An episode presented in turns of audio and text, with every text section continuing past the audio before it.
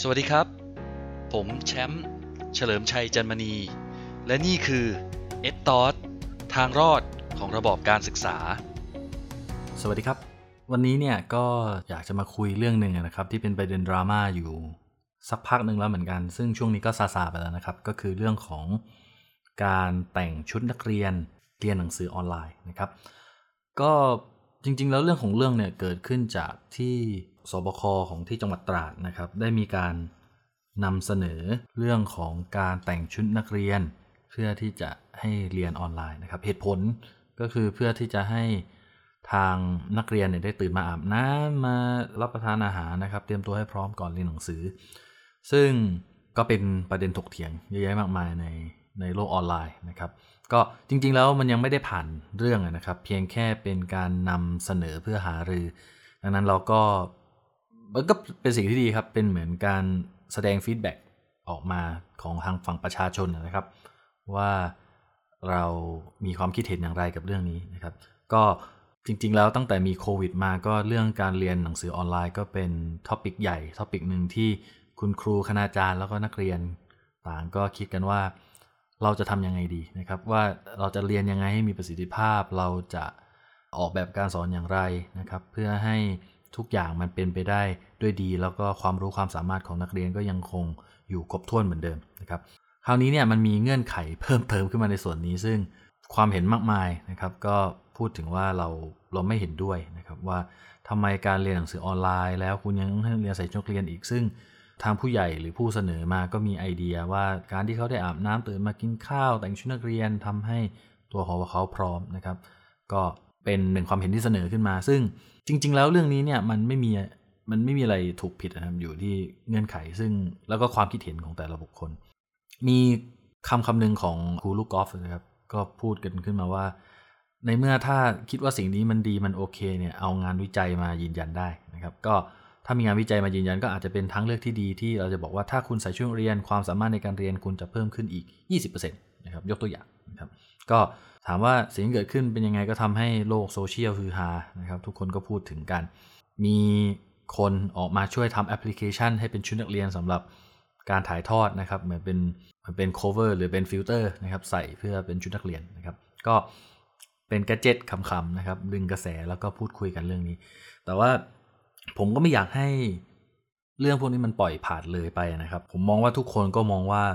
การใส่ชุดเรียนเรียนหนังสือที่บ้านนี่มันช่างบ้าบอนะครับ แล้วก็ดูไร้สาระสิ้นดีนะครับ ก็ในมุมมองผมผมก็มองว่ามันอาจจะไร้สาระจริง ๆ ก็ได้นะครับ แต่ก็อีกส่วนหนึ่งที่ที่ผมคิดว่าเราควรจะต้องมาคิดกันก็คือกฎระเบียบนะครับของการเรียนหนังสือออนไลน์ จริงๆ ทั้งหมดทั้งปวงเนี่ยผมคิดว่าอยากหลักใหญ่ใจความไม่ใช่การแต่งชุดนักเรียนนะครับ แต่ว่าความตั้งใจที่อยากจะให้นักเรียนเนี่ยได้ตั้งใจเรียนนะครับคราวนี้วิธีการที่จะทำให้เขาตั้งใจเรียนก็อาจจะต้องมีวิธีการออกแบบที่ที่ดีกว่านี้นะครับยกอย่างเช่น การเปิดกล้องให้นักเรียนคุยเนี่ยจริง ๆ จริง ๆ แล้วการเรียนหนังสือแล้วเปิดกล้องเนี่ยมันมี privacy หรือว่าความเป็นส่วนตัวอยู่พอสมควรนะครับ บางครั้งการเปิดกล้องเรียนอาจจะไม่ถูกต้องหรืออาจจะไม่โอเคนะครับ ผมยกตัวอย่าง เช่นเคสของนักศึกษามุสลิมในบางประเทศนะครับ การที่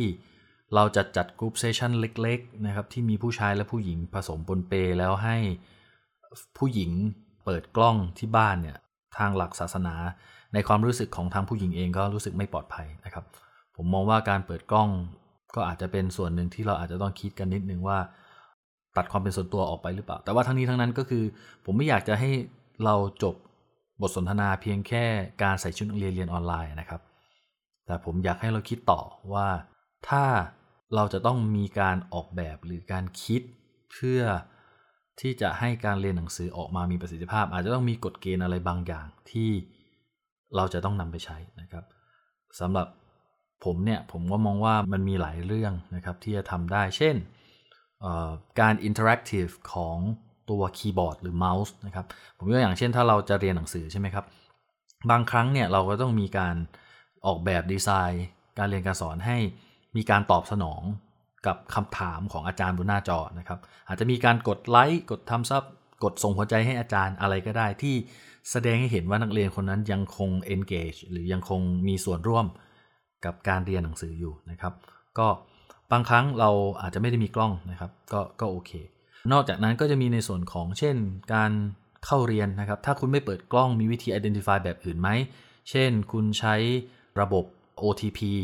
นะครับหรือคุณใช้ระบบที่เป็นสแกนลายนิ้วมือของ หรือ Face ID ของ Apple ก็ได้นะครับ สแกนตอนเข้าเรียน เช่นจะล็อกอินเข้ามา คุณจะต้องสแกนลายนิ้วมือนะครับหรือ อะไรประมาณนี้ซึ่งเราก็สามารถทำได้ทุกเบรกครับ คือในในเมื่อถ้านักเรียนเขาอยู่ตรงนั้นใช่ไหมครับ เวลามีการเข้าเรียนครั้งหนึ่งก็สแกนลายนิ้วมือปกตินักเรียนก็สแกนลายนิ้วมือสำหรับมือถือโทรศัพท์มือถืออยู่แล้วนะครับเขาก็สแกนลายนิ้วมือปกติ ดังนั้นหลังจากเบรกหรืออาจจะเปลี่ยนชั่วโมงก็บอกให้เขาสแกนลายนิ้วมือครับก็ก็เป็นเรื่องปกติที่นักเรียนเขาทำอยู่แล้วเป็นปกติ เราอาจจะรู้สึกว่ามันเกินไปนะครับ แต่บางทีเนี่ยเทคโนโลยีที่เขาใช้อยู่เป็นประจำก็ใช้เป็นการ identify ตัวตนได้นะครับ ผมมองว่าหัวข้ออะไรแบบนี้เป็นสิ่งที่น่าจะเอามาถกเถียงกันว่าเราจะทำอย่างไรให้นักเรียนที่มาเรียนหนังสือเนี่ยมีระเบียบวินัยและมีความตั้งใจในการเรียนมากขึ้น